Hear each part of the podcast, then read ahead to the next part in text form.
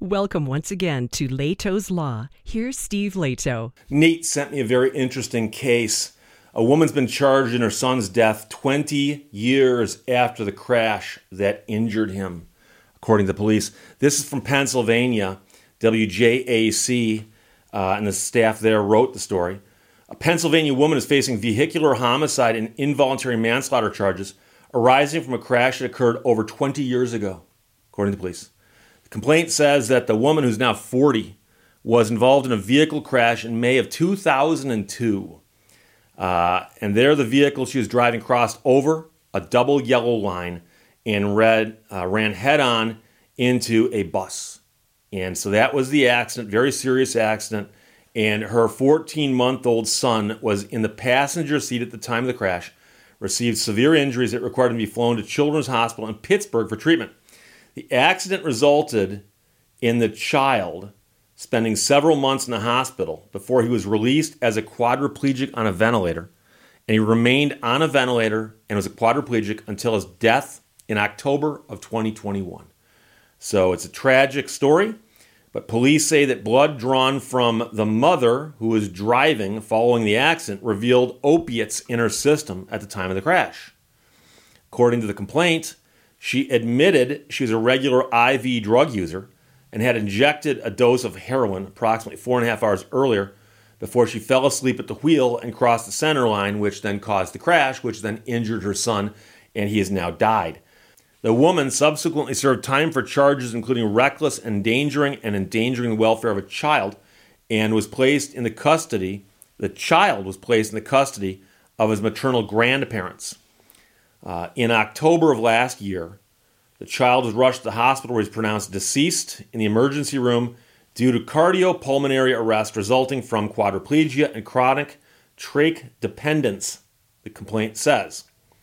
Police say they reviewed the records regarding the death and spoke with the emergency room physician, and then after that, charged the mother for the death of the child, which was a direct result of the motor vehicle crash on 5 2002.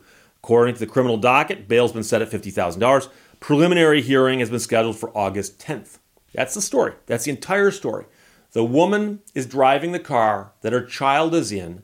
Allegations are that she had drugs in her system, crossed the center line, and got herself into a very bad accident that severely injured her child, and her child died 20 years later, they say, from the injuries sustained in the accident 20 years ago.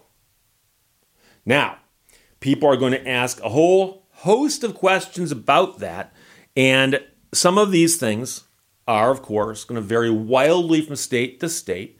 And of course, this is also a highly unusual situation. I've heard of cases before where somebody got injured and then they died, and charges were brought quite a time afterwards. I've heard of it before where it was more than a year.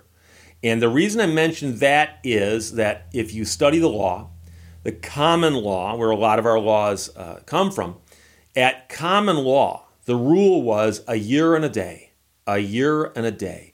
So if somebody got injured and they died one year later, you could charge the person who injured them for their death. A year and a day and a half later, they couldn't be charged. And the thinking was, and again, keep in mind that common law goes way back, long before our modern medicine could do what it does now. And the thinking was that if somebody lived for more than a year and a day after the incident, then that incident couldn't have caused their death.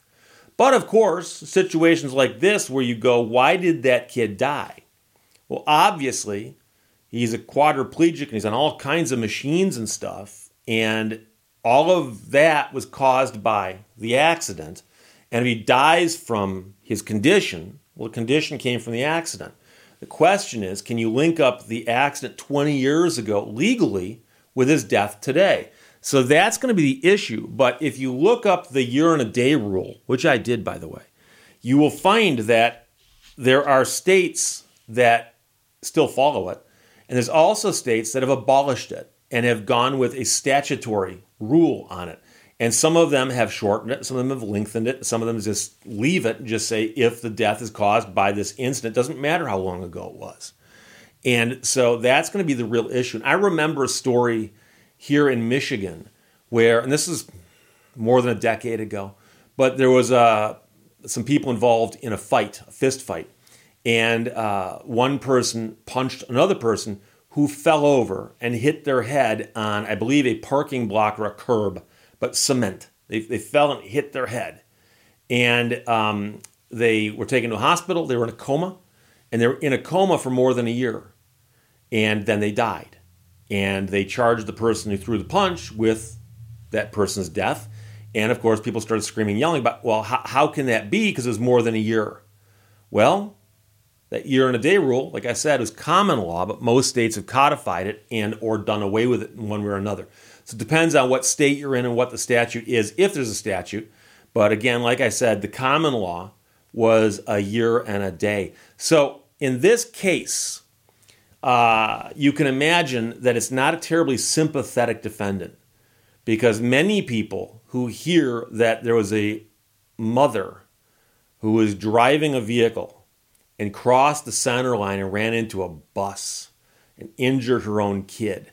Most people are gonna go like, "Ooh, that's that's a that's a rough story there," and then you say, "Oh, but it involves substance abuse." they, "Oh, she was drinking." No, worse. And then they go, "Oh," and so there's not gonna be a lot of people agitating to like, "Hey, you need to let her out." You know, she did nothing wrong here, or it's been too long, or whatever. Uh, this is one where I think that most people are going to look at that and go, well, she probably should be punished. But of course, the other question is what happened to her back at the time? Because she was charged and served time, it says, for reckless endangering and endangering the welfare of a child. Now, another argument that can be made here, and I'm not going to get too heavily into this, is the concept of double jeopardy. And so if you are tried for a crime, especially if you're found guilty of it, you can't be tried again for that crime. And so there are times where prosecutors have got to make a choice. What do we charge this person with? What do we, you know, what do we go to trial on? And so a court could find that the reckless endangering and endangering the welfare of a child court could find that that's so closely related to the cause of action now, charging her with murder, that they should have done something with this back in the time. And you might say, but Steve, what could they do? He hadn't died yet. They could go with some kind of negligence causing great bodily harm or something. And, and many states have got a series of things that can be tacked on to an auto accident, an auto crash caused by substance abuse. So if you are drinking and driving and get in an accident, that's one thing. You're drinking and driving and you get in an accident injure somebody, that's another thing. If you're drinking and driving and get in an accident and kill somebody, that's another thing. So obviously the kid hadn't died yet, so you could go with the center one, middle one, uh, if there's such a thing like that in Pennsylvania that would fit these charges or fit fit these facts, fit these facts. So we'll see what happens. But as you can imagine, a case like this is probably be a whole bunch of pretrial wrangling. And that's another point that I think a lot of people need to understand is that we hear about cases that go to trial, and a trial is held, and a jury comes to a verdict, or a court comes to a verdict, uh, and then sentences get imposed for a criminal case. And a lot of times, people will go to trial, and if they get convicted, it'll go up on appeal, and it'll get turned around on technicality. Well, sometimes the technicalities are known before the trial starts. We know what the issue is here that her attorneys are going to point to.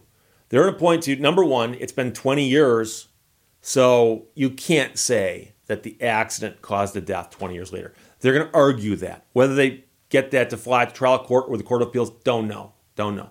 Second one they're going to say is she's already been tried for that accident. She's already been convicted and served time, or whether she pled to it, I don't know. But she's already served time and criminal sanctions for that accident. So putting her on trial now would be double jeopardy. Those are going to be the arguments. How they're going to get ruled on, don't know. And the reason I don't know is that these laws vary wildly from state to state, as I like to say. So it's an interesting case, it's a tragic case. But Nate, thanks for sending it. Woman charged in son's death 20 years after crash injured him, police say. From WJAC out of Pennsylvania. Questions or comments, put them below. Let's talk to you later. Bye bye. Thank you for watching Lehto's Law. If it weren't for the inventor of the television, we'd still be eating frozen radio dinners.